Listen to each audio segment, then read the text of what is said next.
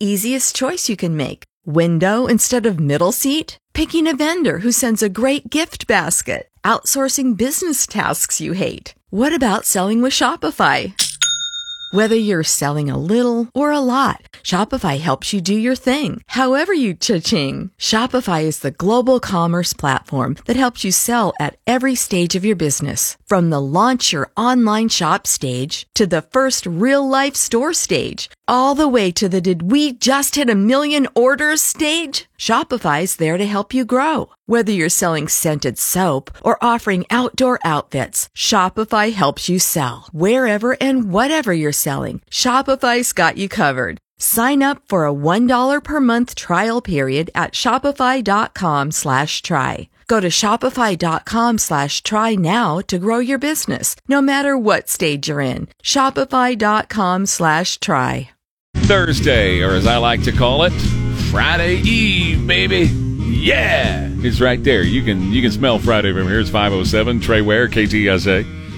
It's National School Choice Week, and the education cartel ain't happy one little bit about that.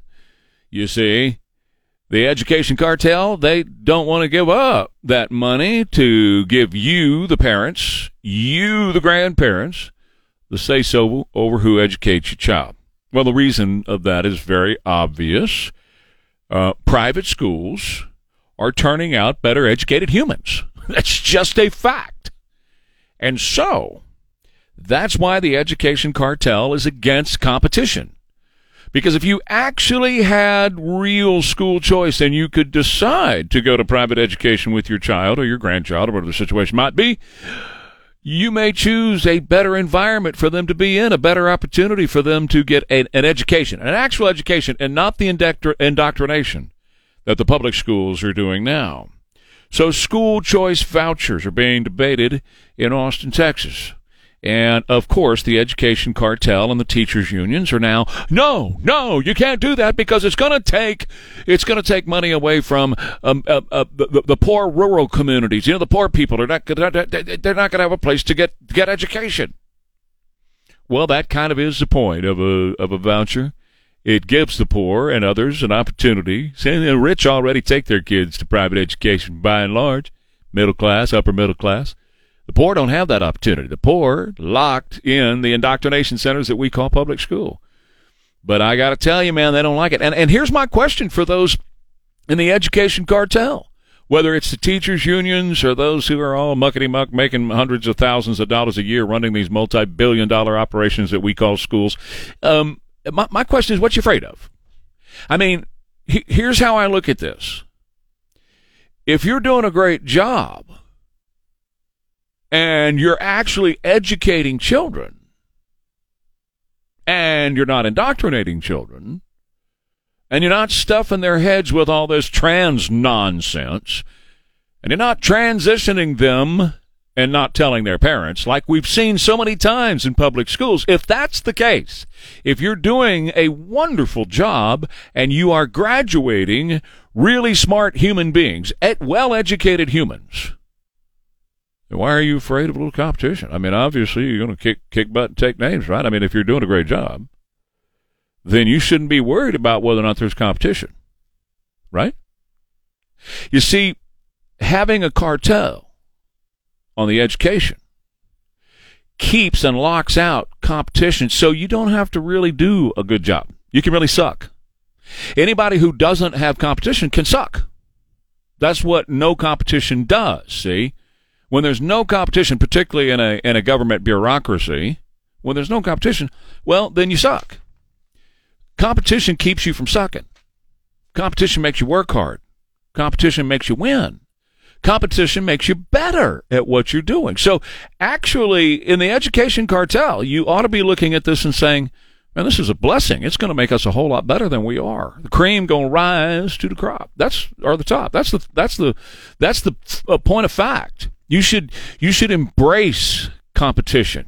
You should look forward to having competition. You should feel blessed by having competition. Instead of being able just to go in and put in a couple of hours there and a couple of hours there and a couple of hours there and uh, you know go home at the end of the day, You, you ought to feel good about kicking butt and taking names and working hard. And that's what that's what school choice does. And it really is an opportunity for parents to say what's going on and have an input into their child's education instead of just they have to go here because you live here. You live in this area, so your child has to go to this school. What if that school sucks? Doesn't matter. That's where they got to go. So this is a good thing, and school choice is a good thing. And I'm talking about one for one school choice. I'm talking about either not taking the money from you in your in your uh, property taxes in the first place, or giving it all back to you, every last bit of it, and you decide what you want to do.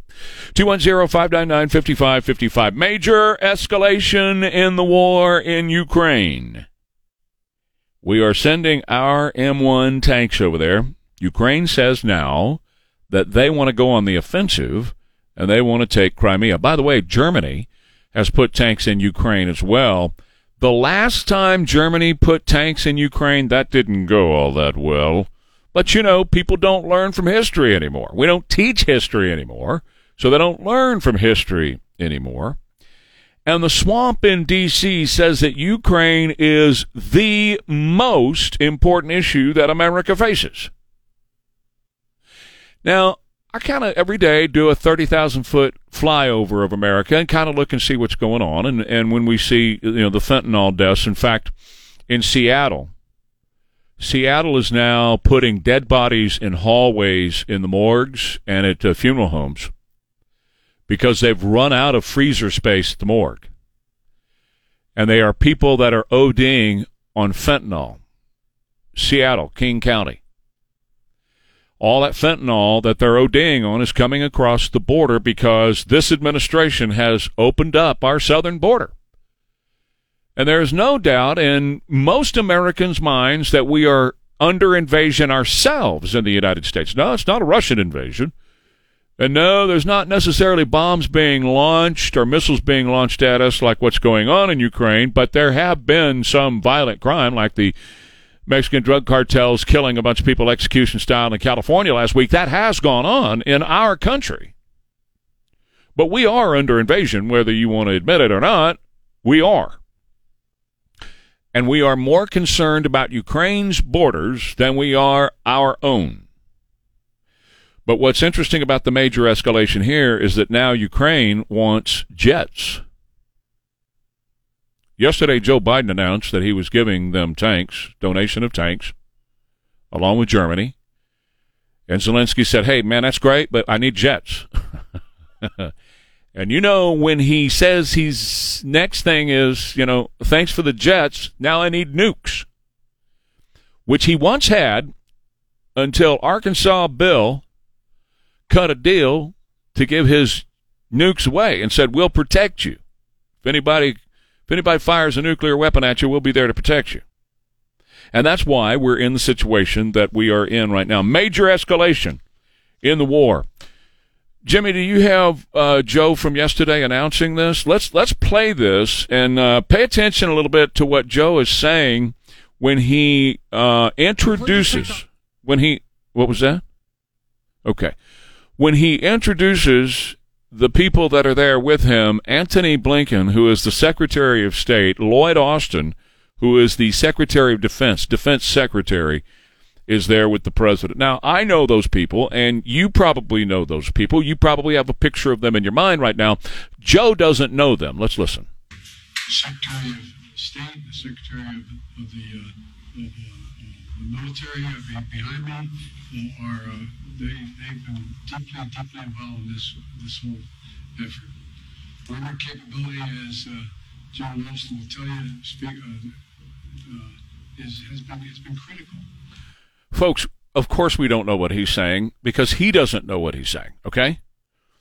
He is escalating a war that the other side has said, we're going to use nukes or we're going to bomb you or we're going to, you, you keep escalating this and you try to take our country as, as now Ukraine is saying, you, you want to go take part of Russia away. Uh, that's what Ukraine is saying. We're going to go take part of Russia away now. Uh, that's kind of like I don't know how you would feel if, if Mexico said we wanted to take Texas. Oh, you probably there's some people like that actually. some people say we, we we are actually here illegally. Uh, okay, let's say that uh, I don't know. Pick a country. Uh, Germany wanted to take Louisiana. How do we feel about that? Well, no, I, I could give Louisiana away. This isn't a good argument. But anyway, Joe is, uh, yeah, he, he doesn't know who Lloyd Austin is, obviously. He called him General, which, folks, that's a big no-no. You guys know that because we're in Military City, USA. That's a big no-no. He, you don't call, he, he did retire a general, but he got a waiver because you can't be a general and be a, you have to be a civilian to be a head of our military. And it's a big, big, big deal. He's the Secretary of Defense, the Defense Secretary. Lloyd Austin is his name, Joe. Learn it before you bring him out to stand behind you saying that he supports who you are. Joe has done that before, by the way. I don't know. I don't know if you remember, but back in March of 2021, Joe said, "I want to thank the uh, uh, the the the sec the the sec um, the uh, ah former general. I keep calling him general, but my my the the guy who runs the outfit over there,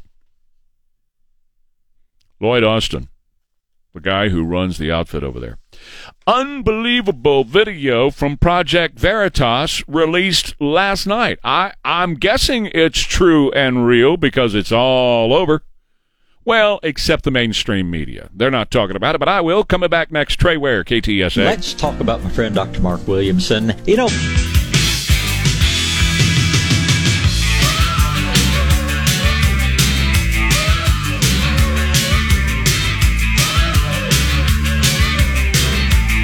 519 now. We're KTSA. I'm Trey Ware. Right over there is Elaine. There's Jimmy. Right over there is Big Captain Don. And we got you covered in the morning here on KTSA 210 599 5555. So, Project Veritas has uh, put out a new video uh, late last night. You know that group. And uh, what they do is uh, very, uh, without people knowing it, they have these meetings with them and they video them and they catch them saying things that uh oh, they're not supposed to say. And they caught Jordan uh, Trishton Walker, apparently. And I watched the video. It's about nine minutes long, so I'm not going to play it here on the radio. But You can look it up if you want to. He apparently is the Pfizer Director of Research and Development, or one of their Directors of Research and Development. He's saying in this video, don't tell anybody. Don't tell anybody. But we are exploring mutating COVID 19 via directed evolution. Isn't it cool we talk about this a lot. When they have a pejorative term, a term that's been made pejorative, let's just say gain of function.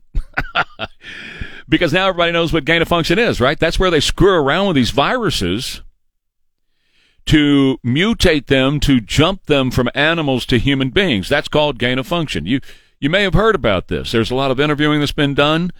Dr. Senator Rand Paul has been asking questions of Dr. Fauci about gain of function. Uh, gain of function. And then we find evidence that, oh, yeah, by God, they've been doing gain of function. Well, so in this video, Mr. Jordon Trishton Walker is appearing to say, and again, I watched it, so they can continue to profit off of vaccines. So they have changed gain of function to directed evolution. In other words, man made evolution, uh, tinkering around with COVID 19 with the virus, so that they can continue to have it mutate. I think what he said was something about so it goes back and jumps from monkey to monkey to monkey, and it continues to intensify and it continues to change. And so, with newer strains and more powerful strains, as Bill Gates said, in Australia a couple of days ago. Get ready. There's going to be more, and it's going to be more powerful, right?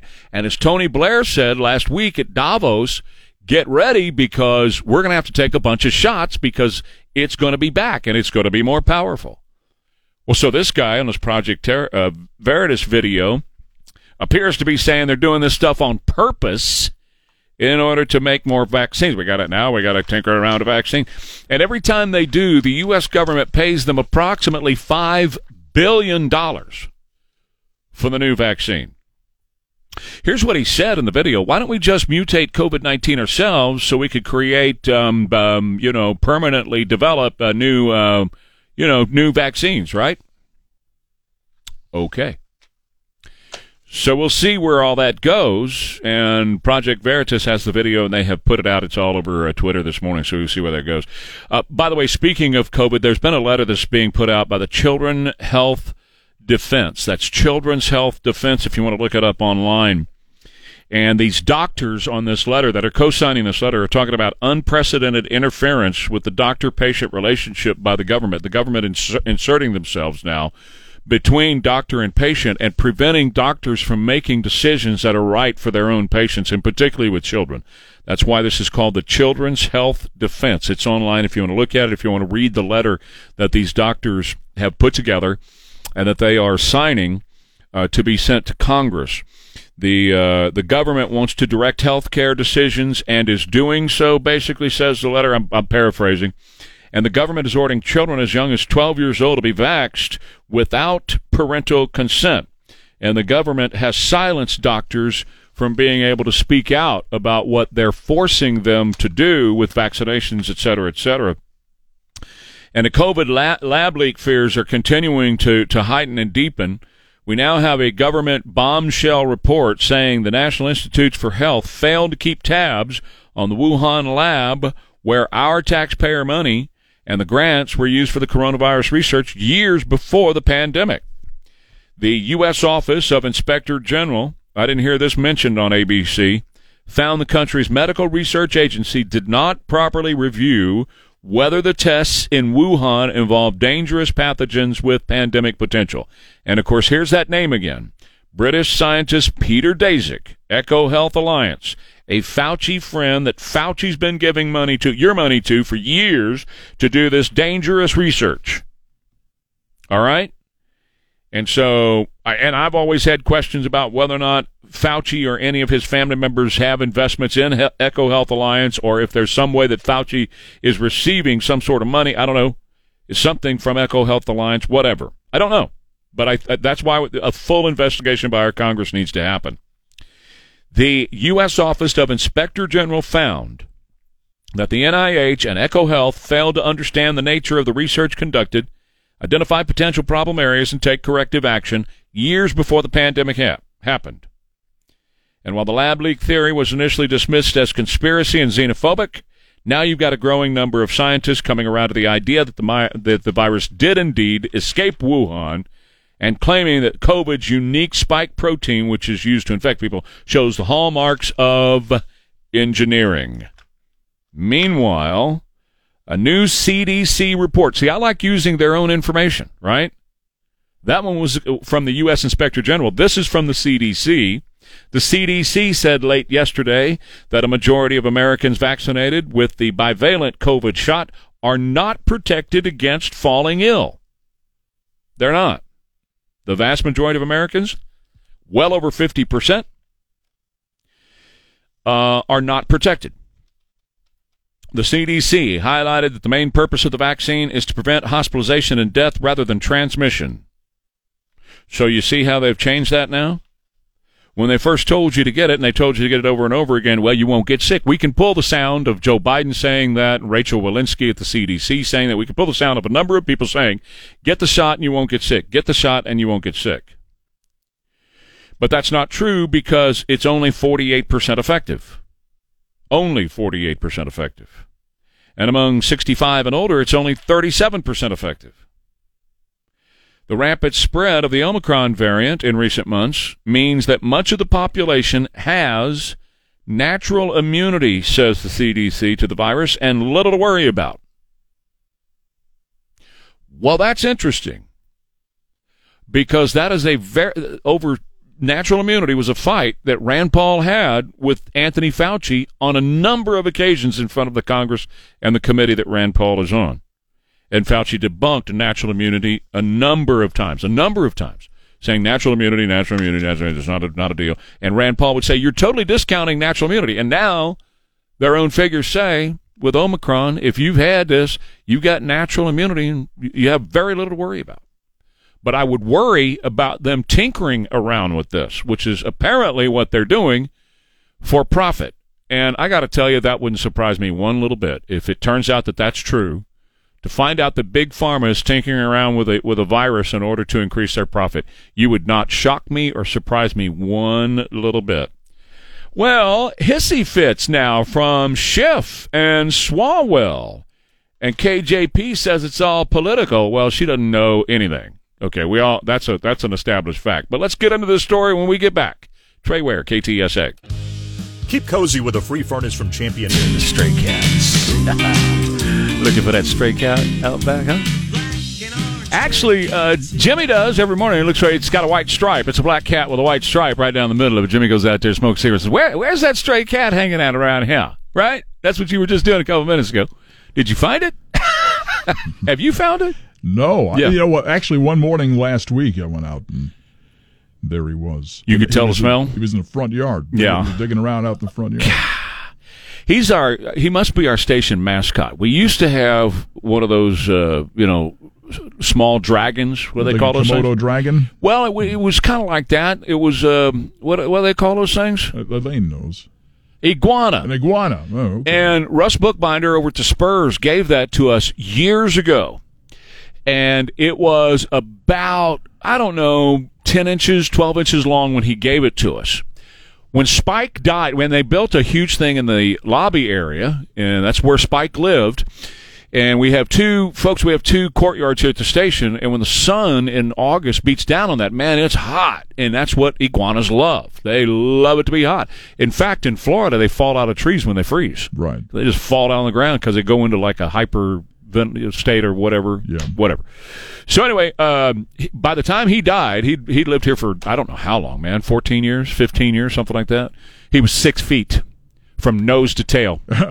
he went from twelve inches to six feet. That boy grew and grew and grew, laying out there in that sun. I watch him every year, you know, every day. We'll see him lay. we- Somebody would take him out of the cage and take him out in the sun, and he just lay there. And it had he had long claws as long as your finger Yeah. and he would you'd hear him walking down the hallway. Kind of like we have josie now our black lab that runs around here. Right. but it was spike. So you'd be sitting in your office and you'd hear coming down the hallway so we've gone from we've gone from a six foot long iguana to a black lab around here Yeah, I'll take the black lab. i will too He's actually very sweet. it was incredible well so was spike i mean you know he was harmless because he's not going to Oh, go anywhere in a yeah, hurry you know, there's nothing like a you know a prehistoric dinosaur walking the hallways. It's true. You'd be in your office. I'm not kidding about this. I'd be in my office working. I was program director at the time, and I'm on the air too. But I'm in my office working on some programming stuff. Got my head down, and I look up, and you know how they got that tongue that they stick out? That's like a snake's tongue, right? Right. You'd see it go by in the hallway, and then- he would catch up to his tongue, and he'd just come walking by, and he'd just walk by your office and keep going, going down to the kitchen for something. I guess time to eat. Whatever he wanted. Oh man, let me tell you. yeah, most they usually just eat fruit anyway, right? Yeah, yeah. I They- can't see you throwing a pork chop at an iguana. They, I mean, love bananas. Yeah. banana is one of the things that they love. But anyways, yeah, you're not going to throw a pork chop. They're not going to. Usually, will not take a finger off. And you know, Right. I, I would. Well, you know, I wouldn't want to try it. huh? What'd you say? They hate cinnamon. Yeah. there you go. They don't like cinnamon. Okay. I, the pl- a place I worked that had a tarantula. As A tarantula? Yeah, we had a tarantula in a Well, that's like interesting. aquarium. Well, it was we. were- I was Stephen King's radio oh, station. Oh, well, there you go. That so makes sense. So we had a huge tarantula. Its name was Elvis.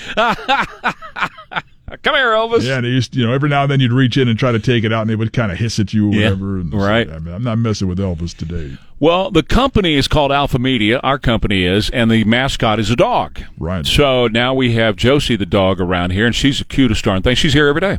Yeah. And we know that life is good when Josie shows up. She shows up about 8 o'clock in the morning here to take care of business, and runs around the whole joint all day long. And everybody's got treats in their desk. So here comes Josie, and she'll lay by the desk, and they'll toss her a treat, you know? You Friend- worked, you worked at Stephen King's radio station, Don. Yes, twice actually. You know who his favorite band is? Cross Canadian Ragweed. No. Yes, that's a known fact. Yeah, we played a lot of their stuff. He he really does like them? Huge, huge fan. Wow. That's He- very cool. There's been rumors that he has offered money for them to reunite and play a show. He's that big of a fan. Well, he's got the money. So if anybody could make that happen, it would be somebody like He him. was in a lot of bands like that. He was. Yeah. We played a lot of theirs because he was a fan. Right. You know, Cross Canadian Ragweed, uh, Drive By Truckers. Cool. Was another one he's a. Well, he's fan of, loaded. so- So if anybody could get those guys Yeah, back that together. was the beauty of working for him. Check always cleared. Yeah, you darn right it did. You had no problem with that. And you got good books every couple of months. Yep. Yeah. All right. So a couple of the most useless and dangerous members of Congress got their panties in a wad. Oh, I'm so sorry, pencil neck Schiff. I'm so sorry, Bang Bang Fang Fang Swalwell. I'm so sorry, Ilhan Omar. I'll just marry my brother so he can come into the country. Those are the three. They're most useless but dangerous to the United States. Yes, you can be both. They're useless to us and dangerous to us. And uh, they, they have been removed from the Intel Committee.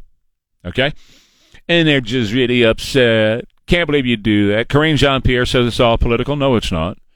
And I, folks, I got to hand it to Kevin McCarthy.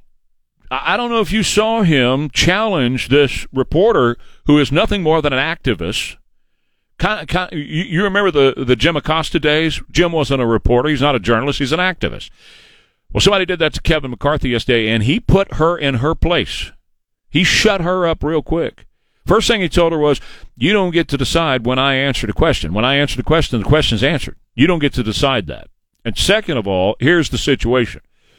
And he went on to explain that with both Schiff being a liar and using intel in an improper way to support his lies and spreading this stuff everywhere. Of course, the word is out all over D.C. that these people particularly Schiff and Swalwell, use this intel for themselves. And it's all over D.C. that Swalwell is a big leaker. That ain't cool when he's sleeping supposedly with a spy. Okay, so it's not political.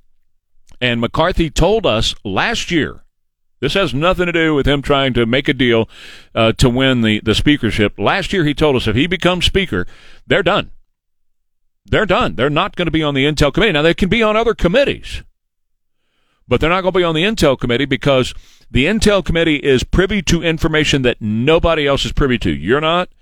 I'm not. Those journalists are not privy to the information. They are uh, privy to the top secret, highest information that, that our government has. It's at their disposal. And you, and if Eric Swalwell's sl- sleeping with a with a uh, Chinese spy, you certainly don't want him on that committee. And the FBI told uh, McCarthy as much, and he has told us if you sat through the briefing about Eric Swalwell that I got, you wouldn't want him anywhere near our country's secrets. And I believe that. I believe that's absolutely true. Well, and it's clear that it's true because they're pitching a fit. You know, Schiff says this is an effort by McCarthy to please the boss down at Mar-a-Lago. Whatever. Whatever. Uh, does it suck to not be on a committee that does such important work? Yes, but it's not about me, says Swalwell. Yes, it is. Of course, you're making it about you. So, what it said, what uh, Schiff said, it does damage to the Intelligence Committee to use it as a political plaything the way McCarthy is actually as in so many cases, they're guilty of using it as a political plaything and uh, using it for themselves and the information that they gain and they learn from there. So good. This is a great. This is a great step. They should be nowhere near, nowhere near the Intel Committee. And good on Kevin McCarthy for for doing what he said he was going to do. Multiple report, multiple reports out now saying the White House did hide the classified doc uh, sca- uh, scandal, and they were in collusion with the Justice Department to do it. New York Times Democrat allies are increasingly frustrated by a White House that hid the discovery of d- secret documents from the public for two months, and once it was reported, provided only partial information, then declared the search complete only to have the papers turn up. Washington Post reporting that not only did the White House and the DOJ try to obscure the scandal from public view, they were in collusion together, the White House and the DOJ in collusion. And the DOJ is supposed to be an independent body, but it's not. They are doing the bidding of this administration. They also refused to divulge that the second trove of classified documents was already unearthed at Biden's home when uh, CBS first contacted the White House. I told you about that last week, that they already knew that that second batch was there, but they were keeping it quiet. So it was it was the attorney general and the folks at the D- DOJ being in collusion with the White House to keep this thing quiet so it didn't get out. And now DOJ officials are saying that they are frustrated and irritated with Biden over the classified doc scandal because, oh, they're not being forthcoming. Isn't that interesting?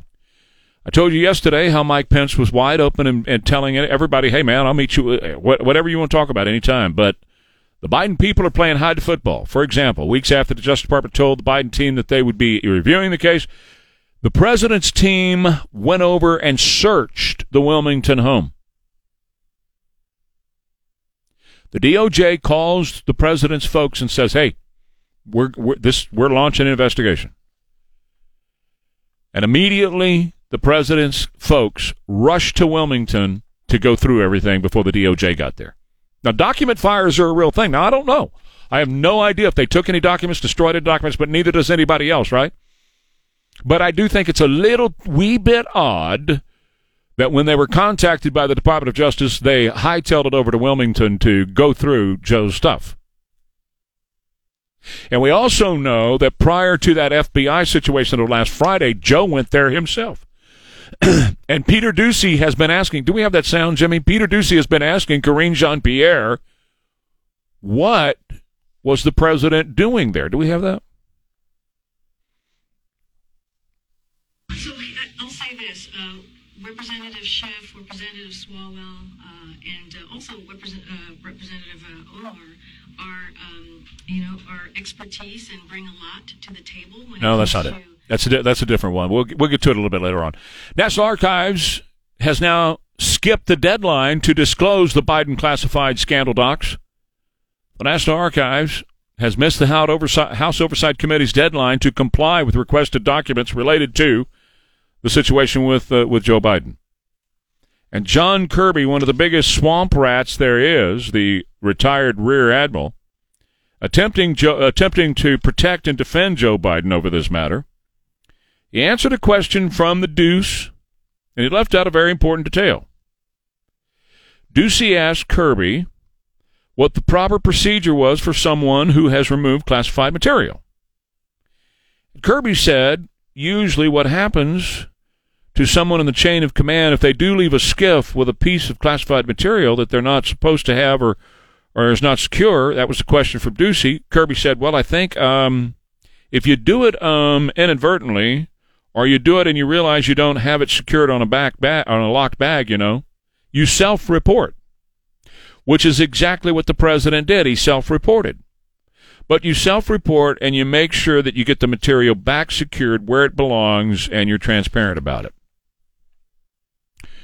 Well, the president did not self-report. In fact, the White House did not self-report. Biden's lawyers called the White House, which informed National Ar- Archives, and DOJ only learned of the uh, evident crime because the National Archives Inspector General learned of it and called DOJ. Now, what this says is is that the protocol you're supposed to when you find out that you've got this stuff, kind of like Mike Pence, you call up and you self-report. I got this stuff. Joe Biden has had it for at least six years. At least six years. So what does that mean? How how long has he failed? At least six years to self-report. Because this stuff goes back to when he was senator. So that could be even longer than that. He was he was vice president for eight years. So depending on when he took that information in those documents, again, some of it going back to when he was a senator, he hasn't self-reported for years and possibly even decades. So they're lying, and, and Kirby lies every time he steps up to the podium. Like I said, he's a, he's a swamp rat. They're not giving the information over to uh, the National Archives. The National Archives is not giving the information over to the Congress. The Department of Justice is not getting any cooperation out of the Biden people. So uh, it, it's typical Washington the way that they run, but what do they have to hide? If Joe says he takes this seriously, which he said a million times, and uh, Karine Jean Pierre said a million times he takes this very seriously. If that's the case, then why is he hiding the information? Why isn't he turning it over? Well, you and I both know. It must be because there's illegal illegal activity that they participated in, and they know it. All right, back in just a minute. Trey Ware, KTSA. Deb's constipation with belly pain, discomfort, and appear courtesy of the Stevens Roofing Newsmaker Hotline. Hey, coming up, 608, right after the news this morning, we'll visit with a guy who is leading a thing called Early Vote Action. I've been talking a lot about this, that the Republicans had better modernize how they do the vote. They'd better get with the program if they ever want to win another race. They're, they're not going to win any major uh, contests until they do this. Uh, and I want to talk about that with this guy after six o'clock. So hang in there. A couple of real quick things to end up the hour. Republicans have filed a bill to repeal the National Firearms Act of 1934. Yay! Who? That's great. But uh, the Firearms Act of 1934 essentially gives the ATF the ability to turn law-abiding gun owners into criminals by instituting rules on legal guns, such as the stabilizer thing that we've been talking about the past couple of weeks. Oh, you got to have that stabilizer on there. Does nothing, does nothing to enhance the firepower of that weapon, but that doesn't matter.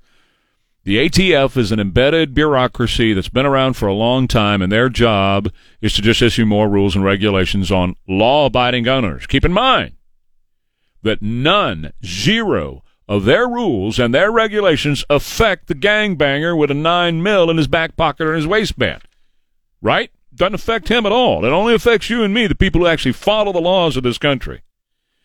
Matt Gaetz, congressman from Florida, is pushing a bill to abolish the ATF. That's great. That's great. They're not needed. The ATF is unnecessary. Uh, but if you if you get rid of the National Firearms Act of 1984, then there's no need for the ATF because they use the the act to issue their rulings. Josh Hawley, Congress or uh, Senator Josh Hawley has filed the Pelosi Act that's meant to keep people in Congress from doing what Nancy and Paul Pelosi have apparently done, using the information that she had as Speaker of the House in order to affect their their stock trades way too many times. Something was coming in, in, Congress, something was about to happen with some corporation in Congress, and Daddy Paul, her hubby, would run out and buy a bunch of stock or sell a bunch of stock. I'll give you an example. He dumped 30,000 shares of Google stock a month before the Department of Justice filed their antitrust lawsuit. How do you know? Just a lucky guess. I'm going to dump my Google uh, stock, and then they file an antitrust lawsuit against Google. Just a lucky guess. Beto O'Rourke says he gave back the million dollar donation from FTX CEO, but he didn't give it all back. He said he did, but he's a liar. They're holding on to $100,000 pending the outcome of the investigation. And once again, it is National School Choice Week, and it's being debated. School choice is being debated in Austin. The education cartel ain't happy about it, the fact that it's even coming up. So we're going to talk about it in the next hour, and we're going to talk squatters too in the next hour. But revising and revitalizing Republican vote measures. That's coming up first. Next, KTSA. Hope never gives up. That is Laurel.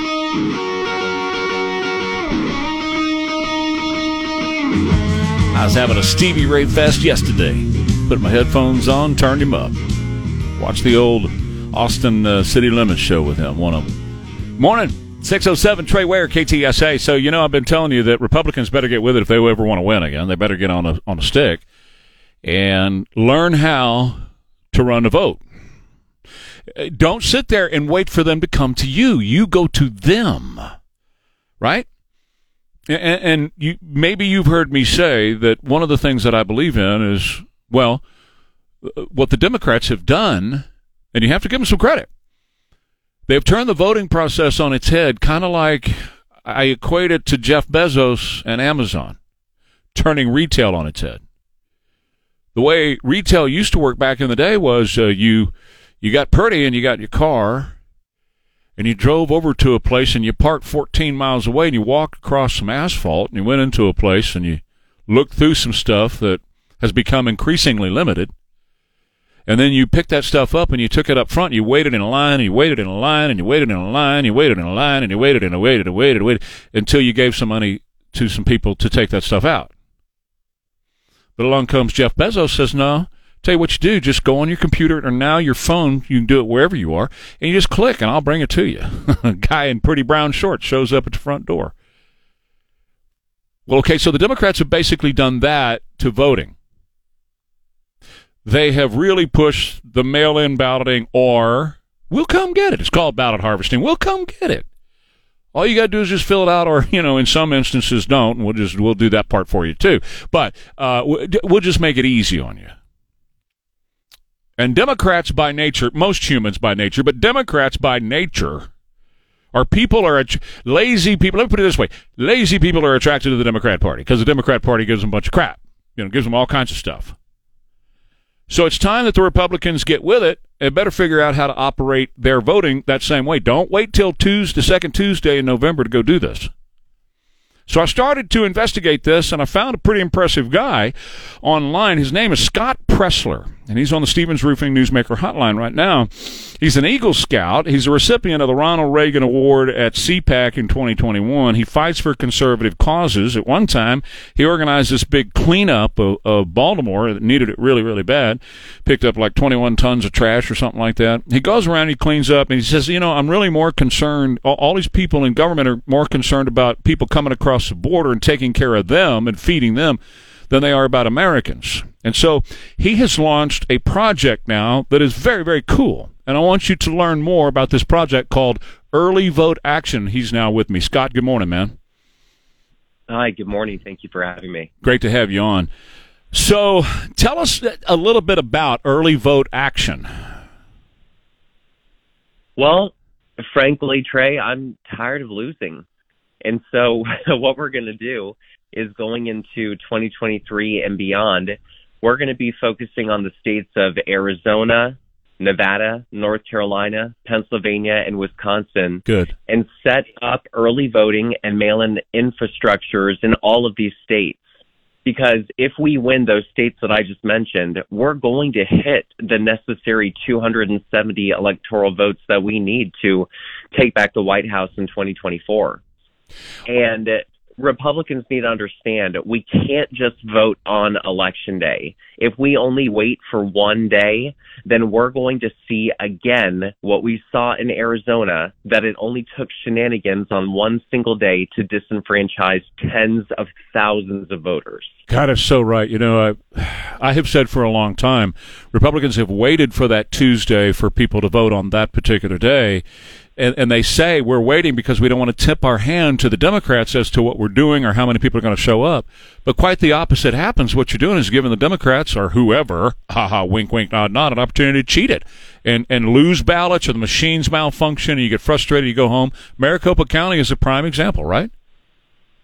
Well, and look at Texas, your state, that in Harris County, the biggest, most populous county in the state of Texas, they ran out of paper ballots as early as 7:30 a.m. on election day. And in my opinion, that's not just negligence. But think of it this way. You know, I'm currently in the Commonwealth of Virginia, right? We have over 40 days of early voting. You know what that means? That means that while Republicans, the majority of them are waiting to vote on one day, the Democrats are early voting. The Democrats are early in-person voting. The Democrats are mail-in voting. And Democrats in other states are also ballot harvesting. So while the Democrats are literally locking in hundreds of thousands of votes, and then having fewer people to contact on election day to get out more people, Republicans are behind the ball. And we're fighting an uphill battle to make sure that we turn out our people on one single day. And so I'm saying it's time for change. How do you go about doing that, Scott? What what are your next steps? Well, step number one is I'm going to be doing a tour across the country. So I will be coming to Pennsylvania in early February as well as North Carolina, uh, then heading to Nevada and Arizona. So my goal is to begin setting up these infrastructures, recruiting volunteers, training them, and giving them the tools that they need to begin registering voters. What are the ballot harvesting rules in each state? And actually, I'm very close to finishing a ballot harvesting manual, the first of its kind for the Republican Party. so wow. I'm pretty excited about. It. Do they are, are they helping you? Is the RNC involved with you at all? That would be crickets, Trey. No. Yeah. no. Well, see, that's the deal, man, and that's that's just stupidity on their part. They really got to get their act together because you're going to need some attorneys because the Democrats have people like Eric Holder out there and Bob Bauer, who they just called in, out, you know, from out there to come and handle this scandal, uh, document scandal with, uh, with with Biden. But he was out there. Mark Elias is out there, and they are actually petitioning the courts in several states. And I'm not telling you anything. I'm telling our audience. You know this. They're petitioning courts to change the ballot harvesting law so they can do actually more ballot harvesting in places where it's not allowed, or early voting where it's not allowed, or voting by mail where it's not allowed. The Democrats are out there being very aggressive in getting these laws changed to their favor, and they have attorneys on the trail one guy like yourself, it's a great uh, idea and a great opportunity with early vote action, but you're going to need a lot of help and you're going to need some financial backing. You're going to need the RNC to get behind this thing, or, uh, you know, you're going to need it. You're going to need some backing on this. Well, I need the backing of the people. For example, you want to talk about laws and being litigious and upcoming litigation the first mission of Early Vote Action, the organization I launched, is Wisconsin. So just so your viewers and listeners know, the current makeup of the state Supreme Court in Wisconsin is four Republicans and three Democrats. Now, one Republican is retiring, and the primary is on February 21st, and the general election for the spring is on April 4th if Republicans are not able to hold this seat, then our four to three conservative majority will flip to four to three Democrat majority, meaning that all of those important legal battles that are sure to come in 2024 in Wisconsin mm-hmm. could have implications. And so what I've also done that I'm extremely excited about is we have areas of the country that are either deeply blue, like Los Angeles, uh, Baltimore, Harris County, what purple, and then we have areas of the country that are extremely red. Tennessee, Alabama, Wyoming. And so my goal is to utilize those underutilized volunteers that either say, oh, it's so blue, it's always mm-hmm. staying blue, or it's always staying red. Mm-hmm. So I'm going to have people calling, texting, mailing, fundraising from, for example, Texas into Wisconsin to help flip that Supreme Court seat. Mm-hmm. Yeah, yeah, that's that's necessary. You've got to use your resources that you have available and, and move them around as you need them. Scott, I got to let you go, man. We're going to stay in touch and see how things progress with you. All right. Thank you, and it's earlyvoteaction.com. Thank you so much, Trey. Earlyvoteaction.com and Scott Presler. Scott, thank you for your time. All right, it's uh, 6.15 uh, now, 550 KTSA, FM 1071, the Trey Ware page, ktsa.com. All this stuff is recorded and, and on a podcast. So if you want to go to my page, Trey Ware page, ktsa.com, and hear more about him, you can do that as well. Lifestyles Unlimited is your real estate investment mentor to teach you, take you by the hand, literally, and teach you the ways to invest in real estate to retire in five years or less. Doesn't that sound great? Well, you can do it. Uh, a lot of people have, and Lifestyles Unlimited, their whole mission in life is teach you how. They've been at this now for more than 30 years. They've been through every economic cycle that you can imagine, the ups and downs and sideways of everything, and they know how to help you invest. And I got to tell you, the more we're hearing about Social Security and 401ks and all these other things, uh, you know, having some other streams of income as you approach retirement and in your retirement years are going to be so much more important as we go forward. It's becoming more important to have those, not less. And lifestyles unlimited with real estate, well, that's that's always going to be a deal because you know people always have to have a place to live, right? So I want you to get in touch with them at financialfreedomlivestream.com. That's where you're going to learn. You go through a course there, and that's where you're going to learn how to invest in real estate and start making money. And use my name as your promo code because you get discounts financialfreedomlivestream.com, where W A R E. Sunny today and tomorrow with the upper 50s and cloudy on Saturday. Right now it's 33 at KTSA. Good morning. No major. KTSA and FM 1071 on Facebook, Twitter, and online at KTSA.com. I'm reading a book right now. It's kind of loosely based off this song. It's called, well, the song's called Get Over It.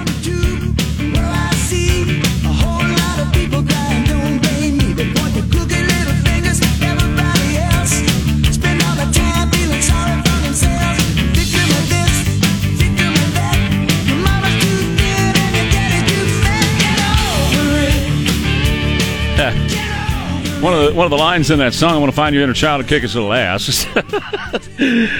yeah, this book I'm reading. The guy's name is Doug Giles, or G I L E S. So pretty interesting, uh, pretty interesting book. It's about manhood, the feminization of men in America, and all that, and encouraging men to pick up their mantle, be strong men again, and lead and get involved in the things that matter. Like this is National School Choice Week. The education cartel is very upset about that because, well, you can imagine. They're going to lose their power. They're going to lose their influence if parents actually have power and influence over the education of their children. I'm going to talk about that in a second, but first let's go to line one. And Steve, you're on KTSA with Trey. Good morning, Steve. Good morning, Trey, and thank you very much for taking my call. And not, we now know, we absolutely know that not all superheroes wear capes because the kid you just had on was outstanding, and I hope that you all will have him on someday during the uh, Sean and Trey show or Trey and Sean show. Uh, so that more people could be exposed to what they're doing. Now, I've been off of Twitter for a long time. I got off even before they got rid of Trump because I knew I was being shadow banned, Facebook and and Twitter. Got back on Twitter when Elon Musk about a month or so after he, he bought it. I've never followed another account unless they followed me first until this morning. As I was listening to you, I got on Twitter, got on there, uh, uh, uh, put the I, I can't remember early vote action, and up they popped. I followed them. I am so so I'm beyond disappointed in the RNC. I'm disgusted in the RNC. And I hope that when we get some new leadership into the RNC, they will support this kid. This is what we need. Uh, uh, uh, Jack and I were talking about this last night. Forget about these investigations. Forget about. We need to get ahead of this thing now before 2024, or we're going to be right back where we were November uh, 5th, 2024, if we don't start something now. So I got on there. I followed this guy. I'm going to find out how I can donate to this guy and this kid is a superhero and this kid this this that you expose us to this morning this is why i listen to your show. This is why i listen to ktsa for for information like that that we're not going to get anywhere else and we're certainly not going to get it from the republican national committee. Thank you so much steve. You're very important to what we do here with your comments and thank you for your call as always. Let's go line two and debbie you're on ktsa good morning debbie. Good morning. Um, I was scrolling through the internet last night and just happened to find Scott Presler, and uh, coincidentally, you had him on this morning, and I just wanted to thank you for having him on. Oh, you're, you're most welcome. I, I did basically the same thing. I, I've been investigating this early voting stuff because, as Steve just caller Steve just said, if Republicans ever want to win again, they better get out in front of this. Now, it's a multi-year process. The Democrats have been at this for many, many years, and I mentioned those attorneys. Eric Holder, who used to be the Attorney General during the Obama campaign, Mark Elias, very powerful, connected to Hillary, Bob Bauer, who is now running this, the, the, the, the, the deflection campaign for Biden's uh, uh, corruption uh, back in D.C. These guys have been out across the country under the, under the radar, changing laws to benefit them, the election laws. And uh, the Republicans uh, had better done. And, and I got to tell you, Ronald McDonald's not getting it done, and uh, they're they're in a process right now. Are they going to pick the pillow guy? Are they going to pick Harmeet? Uh, are they going to go back to Ronna? She she has not gotten the job done, so it's going to take some real, uh, right. you know, it's going to take some moxie in there, some people who know what they're doing to move this thing ahead. Right. Well, he posted about that uh, effort that he's doing in Wisconsin. Yeah. And um, I reposted it on my social media. So I encourage everybody to follow him, repost everything that he posts because he's trying to get the word out, and we need to help him. Thank you, Debbie. I appreciate your call. 210-599-5555. All right, brief comment here about education choice, and I'll continue on the other side. It's National School Choice Week. Anytime you mention school choice, the education cartel and the teachers unions, they flip out, man. Oh my God, no. You can't do that. You can't take the money away from us. We barely have any money.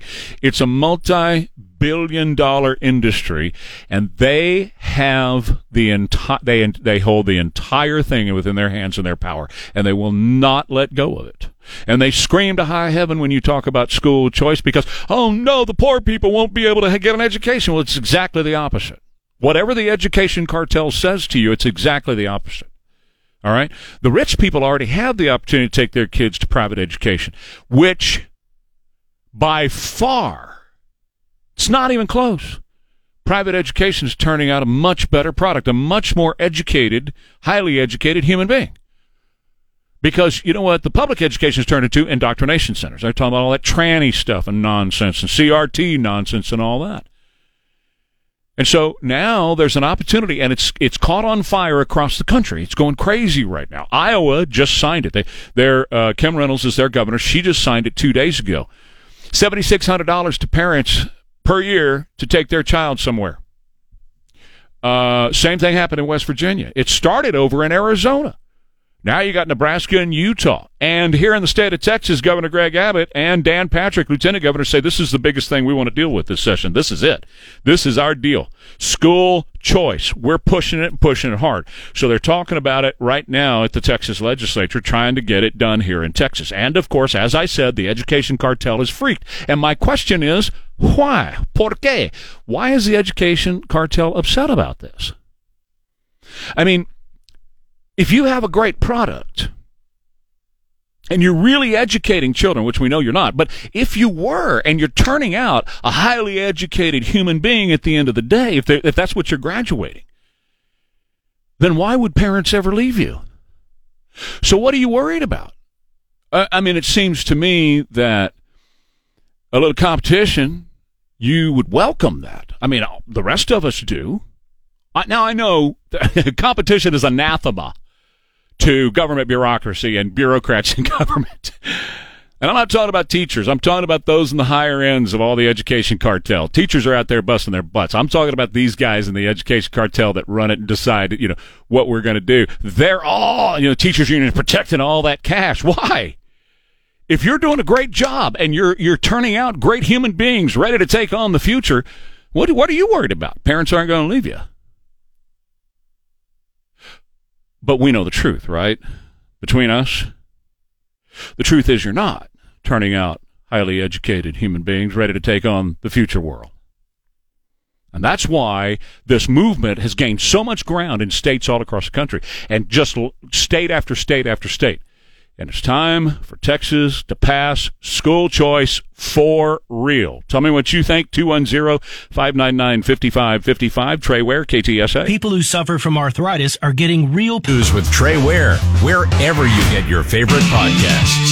Here we go. 638 now. Feel free to jump in here. 210-599-5555 if you want to.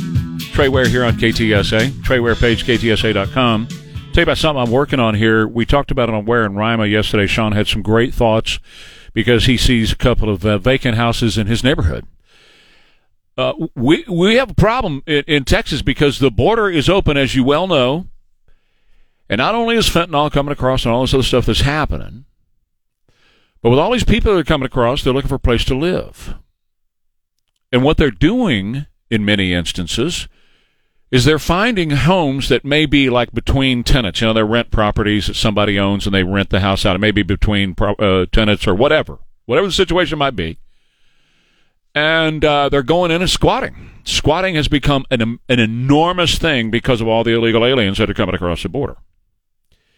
And in the instances that I am personally aware of with people that I know that are going through it, that I've spoken with, these people, they're trashing the place. There's multiple people, up to 20, 25, 30 people living in like a 1,200, 1,500 square foot home, stuff like that that's going on.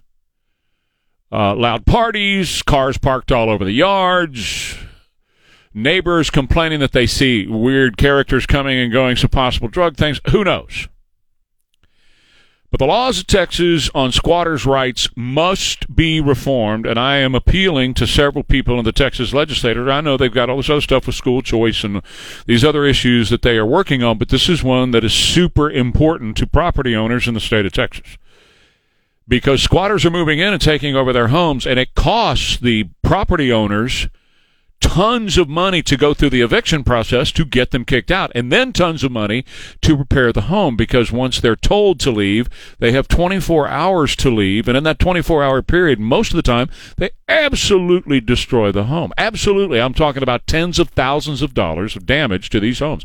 One lady told me yesterday that she had just had an tenant left and she had to do $14,000 in repair when that tenant left and now the squatters come in and they have destroyed the inside of the house and they're being told they're being evicted, which this, this lady, and she's an elderly lady who, who owns some properties here in town, she's had to go through an onerous process and pay numerous fees in order to get an eviction notice for people who moved in illegally in her property and just took up residence here in her property that she owns, that she pays taxes on.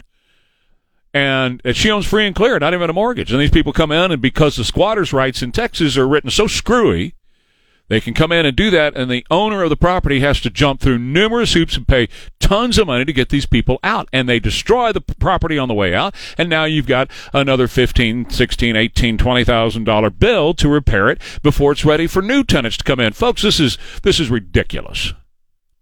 So I've been telling people at the Texas legislature that they need to, you know, advance, come up with a bill and advance a bill, and I'll come up. I'll, I'll, I told a couple of them I'll come up there and I'll testify because of the stories that I'm told on a regular basis from people that I personally know about what's going on in this squatter situation in Texas. You want me to come up there and testify before the legislature? Happy to do it. Here's my number. Well, most of them have it. When do you want me there? And I'll even bring the KTSA microphone. Let's do it. So we'll see where all that goes. But bottom line here is is that the only way this is going to change is a groundswell of people that are getting in touch with their legislatures in Austin to get it changed. Whether or not your senator is Donna Campbell, who that's she's my senator, or it's somebody else, whoever it might be, or or, or you know House member. Um, believe you me, you may not be a property owner, but this is affecting everybody. It does affect you because the costs, the prices go up.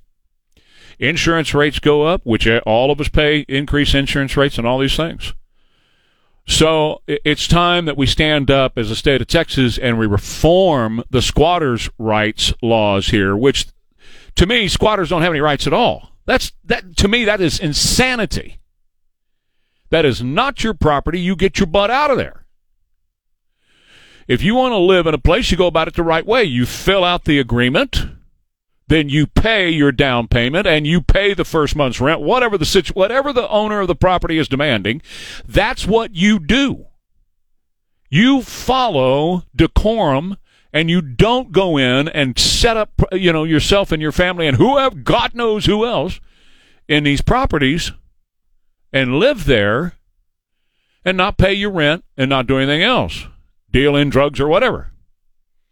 We should not allow that here in the state of Texas should not be allowed anywhere, but the only one we can speak to is the state of Texas. It needs to stop. It needs to stop right now. And, and the ledge is in session. They need to get to work on it right now.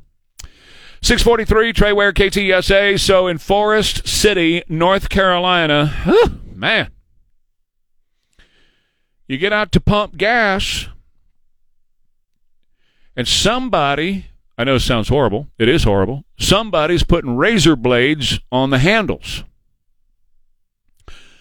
Now, I'm, you know, it could be anybody. It could be some kids just being doing stupid stuff, thinking it's funny. And if you are, you need to have the snot knocked out of you by your daddy. Oh, daddy's not there. Well, that's the problem in America, isn't it? Daddies aren't there, and the ones who are are wearing pink sweaters and drinking White Claw. Some some of these kids need to have the snot knocked out of them by dad. I'm just saying, I'm telling you. And if dad's not there, he's drinking White Claw on a weekend. That's a problem. We need real men leading their families. If that's the situation. But it could be somebody else. You know, you would not shock and surprise me at the end of the day if we find out people that are putting razor blades on gas pumps have something to do with the environmentalist movement. You know, the green movement. Well, because gas pumps are bad. Because gasoline comes out of gas pump, we got to stop it. And if we put enough razor blades on these handles, then, well, people are going to stop pumping gas, which isn't true, but that's you know how they think. They don't have much of a brain if they're in the green movement. So I don't know. Could be that too. But whoever's doing it, eventually they're going to find out, and hopefully they're prosecuted to the, the you know biggest extent of the law or whatever. But they're encouraging people now, and and the big the big one is how many times when you were a kid did you pull in the service station and Dad said, "Get out and put twelve bucks in, son." So that's the that's the one they're worried about are kids that are putting gas in the car for mom and dad. They're telling them wear gloves and pay attention before you grab the gas handle. Good lord, man! Something you just have to wonder about people.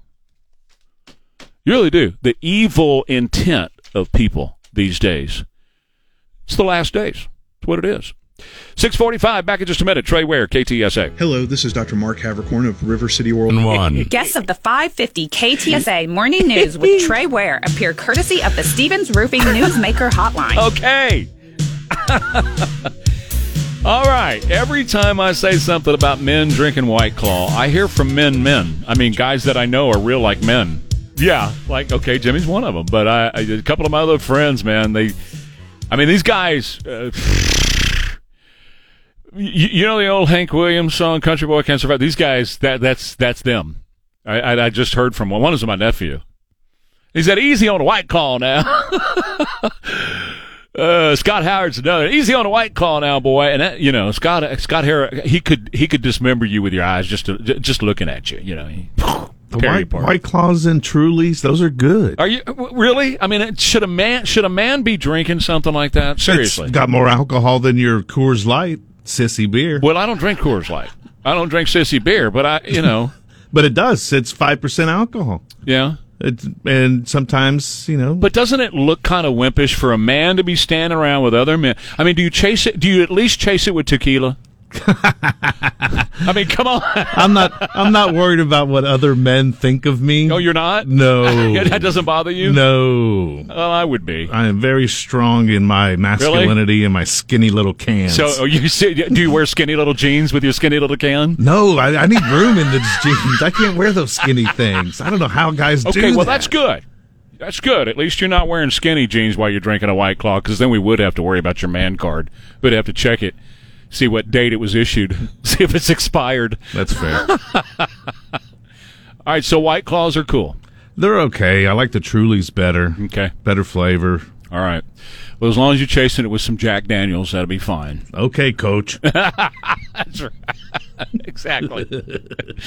All right, so there's a major escalation in the war in Ukraine. And I don't know, but the way this thing is going, folks, could be that we end up right in the middle of this. The president announced yesterday, well, he didn't announce. He can't announce anything. Let, us go ahead and play it because it's important that you hear this. First of all, he came out to talk about sending our M1 tanks into um, Ukraine. By the way, yesterday Germany sent tanks into Ukraine. Now, the last time Germany sent tanks into Ukraine, it didn't turn out so well for Ukraine, did it?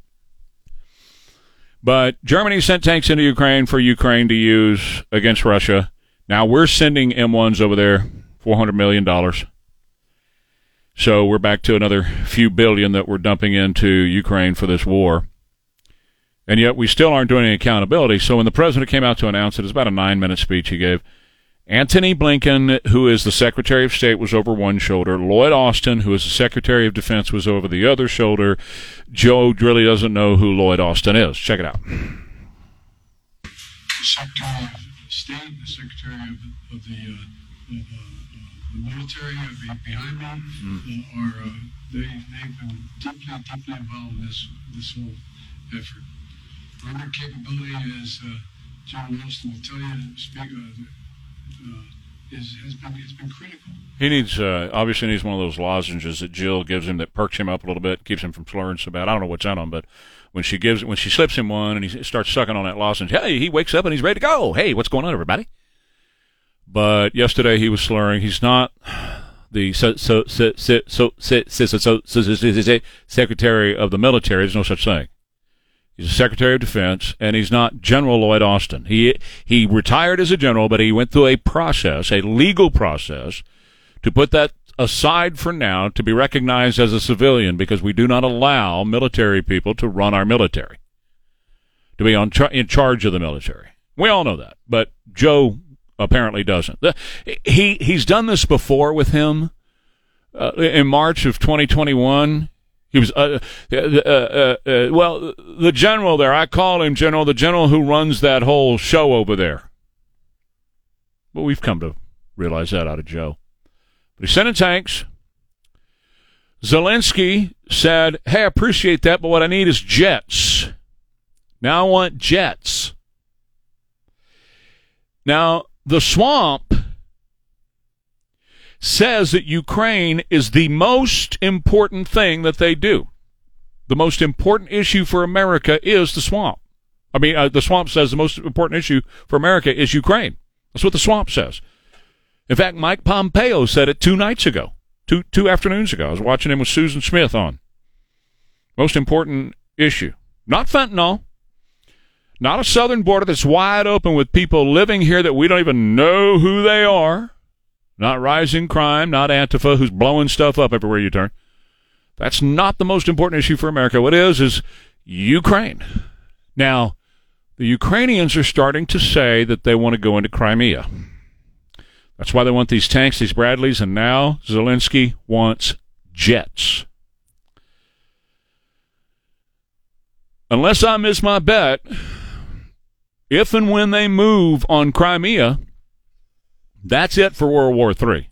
Now I hate to I hate to say that, I hate to talk that way, but I, I can't imagine that Putin, that's the crowning achievement of all of his years sitting atop of Russia, Crimea. And that would be like somebody coming in, a foreign country coming in to take Texas. And so I can't imagine that he's going to sit there and take that too well. He's already said that go ahead and send your M1 tanks. I'm just going to destroy every one of them that comes here. And it might happen. My issue has not been protecting Ukraine. My issue, number one, is I think we ought to protect the United States. We are being invaded every single day of our lives. There's an invasion happening right here in the United States of America. And we're more interested in protecting the borders of Ukraine than we are our own borders. And I understand that Bill Clinton got us into that by promising Ukraine that we would back them up and we would protect them if they just gave up their nukes. I understand all of that. I, I know my history. But we're dealing with an invasion of our own that's happening right here that's affecting us, even us right here in San Antonio. But they don't care about that. The swamp says the most important issue facing the United States is Ukraine. And yet they don't treat it that way. They'll they'll send all the armaments over there. They're emptying our backstock of armaments and sending it all to Ukraine and sending hundreds of billions of dollars to Ukraine. They'll do that, but they won't demand any accountability. They won't demand to know what the end of the war looks like. They won't demand accountability on where the dollars are going. So it seemed to me you're talking out of both sides of your mouth. If you say at one side of your mouth you're saying it's the most important issue that we deal with, and on the other side you don't even want to know where the money's going, unless, unless you already know where the money's going. Ha ha. Back in a minute with Ware and Rima, KTSA. When you want the best, when you want a metal roof.